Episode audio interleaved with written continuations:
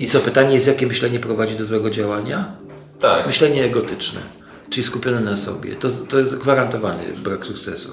Czyli tam, gdzie po prostu zaczynamy odczuwać, że za bardzo stawiamy siebie w głównej roli, nie widząc żadnych osób towarzyszących nam, to jesteśmy na prostej drodze do tego, żeby zaprzeczyć swoim pragnieniom, myślom i tak dalej, nie? A teraz często się takie myślenie pojawia. No tak, no bo jesteśmy stworzeni do egoizmu. To jest kwestia jakby e, pozwolenia sobie. Każdy dba o siebie, ale jest tylko kwestia, czy dbając o siebie też dba o swoich znajomych, bo też ja, nie? o swoją rodzinę, o swoich najbliższych. To jak powinno się myśleć o innych? Grupa, e, powinno się myśleć, ja w rozumieniu element grupy.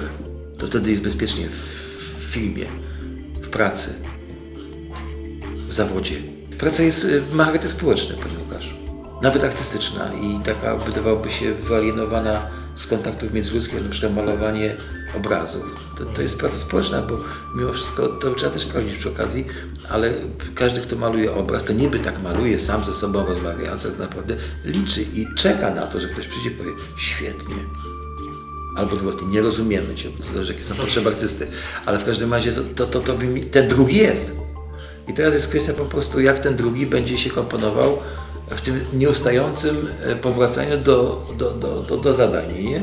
Czy on będzie, czy go nie będzie. W każdym razie niebezpieczeństwem jest e, utrzymanie w sobie i rozwijanie w sobie e, niepohamowanych zasobów egotyzmu.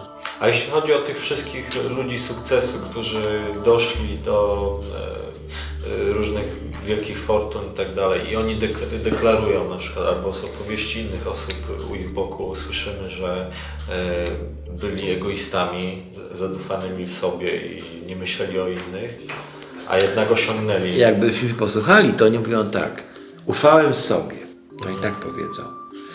Ale żaden z tych ludzi, to ty, ponieważ to są oczywiście jakby uproszczenia pewnego rodzaju, ale po, pozwolę sobie powiedzieć tak, jak to odbieram.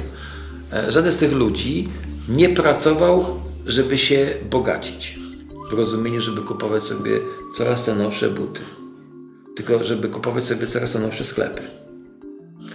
A jak ktoś mówi coraz nowsze sklepy, to widzi ludzi pracujących tam, gdzie myśli kupą, a nie myśli sobą. W rozumieniu jednego organizmu, jednego człowieka. I tak myślę, jakby z doświadczeń czytania i ewentualnie rozmawiania z kimś, że ludzie, którzy zdobyli sukces w rozumieniu e, e, ewidentnego sukcesu finansowego, to najczęściej są zdziwieni, jakby ktoś mówi, że są bogaci.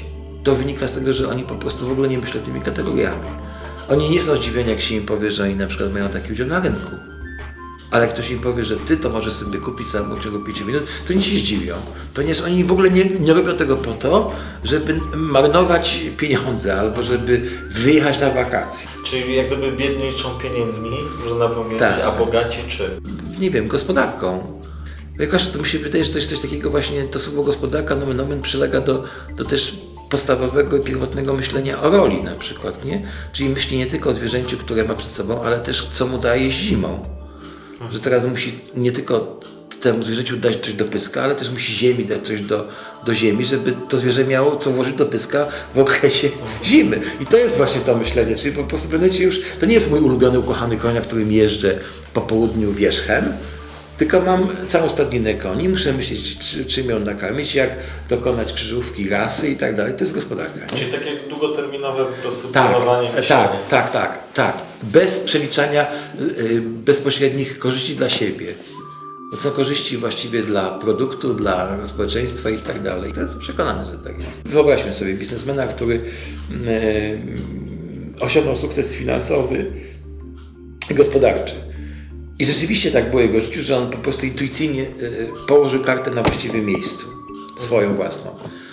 Ale on będzie ciągle w wywiadach powtarzał o swojej intuicji, o swoim tym ruchu e, pierwszym, po to, żeby w sobie umocować przekonanie, że to było właściwe.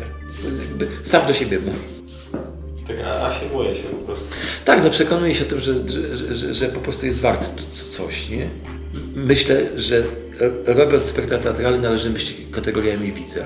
Reżyserzy mogą myśleć kategoriami siebie samych, mogą myśleć kategoriami aktora i mogą myśleć kategoriami widza. I chyba najlepiej wodzą ci, którzy myślą kategoriami widza. Czyli tego, który bez wiedzy o tym, jak, z jakim trudem zdobyliśmy dany efekt, po prostu go rozumieją i kupują. Ale ja nie mogę o sobie myśleć kategoriami, że ja napiszę taki dialog, gdzie ludzie jak go posłyszą, to powiedzą, kto to napisał. To jest egotyzm. A czy jest jeszcze jakiś inny wyznacznik, y, powiedzmy, źródło niepowodzenia? No różne, bo teraz mi trochę odeszli, bo ja nie wiem, czy Pan pamięta. Mówiłem o tym i w jaki sposób zakłócenie e, dotarcia do sukcesu może nastąpić poprzez pewien defekt myślenia.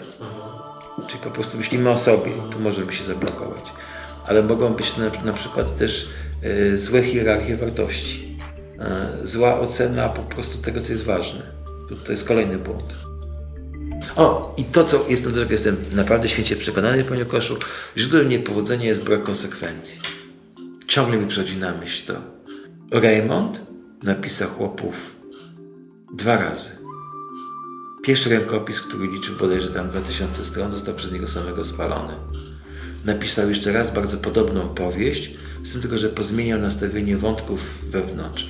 On się pierwotnie, z tego co pamiętam, odwoływał, czy powoływał się na doświadczenia e, naturalistów, e, Zoli i tak dalej, a potem zrezygnował z tego i wprowadził polski motyw zmian pół roku i to doprowadziło go do Nagrody Nobla.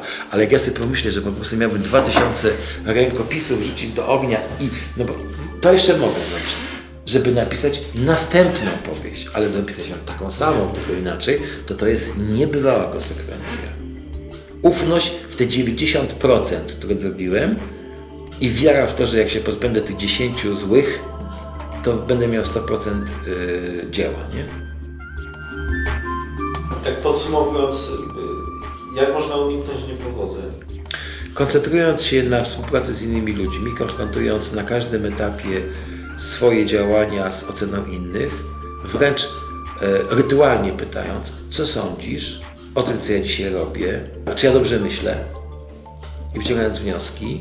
Po drugie, żeby y, każdemu słowu przyzna, przyznawać pewną wartość i sprawdzać, czy się to dobrze zrobiło. Zadawać sobie proste pytanie, czy mi chodzi o to, żeby być bogatym, czy mi chodzi o to, o to żeby na przykład stworzyć imperium e, i tak dalej. Czy, czy, czy, czy zależy mi na tym, żeby uruchomić coś, co na przykład przyniesie ludziom zysk e, na jaką skalę i tak dalej, nie? To są wszystko nieustające pytania, które mówią, co, co jest ważne. Być może ważne jest to, żeby życie przeżyć w bardzo dobrych relacjach z najbliższymi ludźmi i kompletnie mi jest niepotrzebne to, żeby e, szukać swojej doniosłości na przykład w, w zawodzie, nie?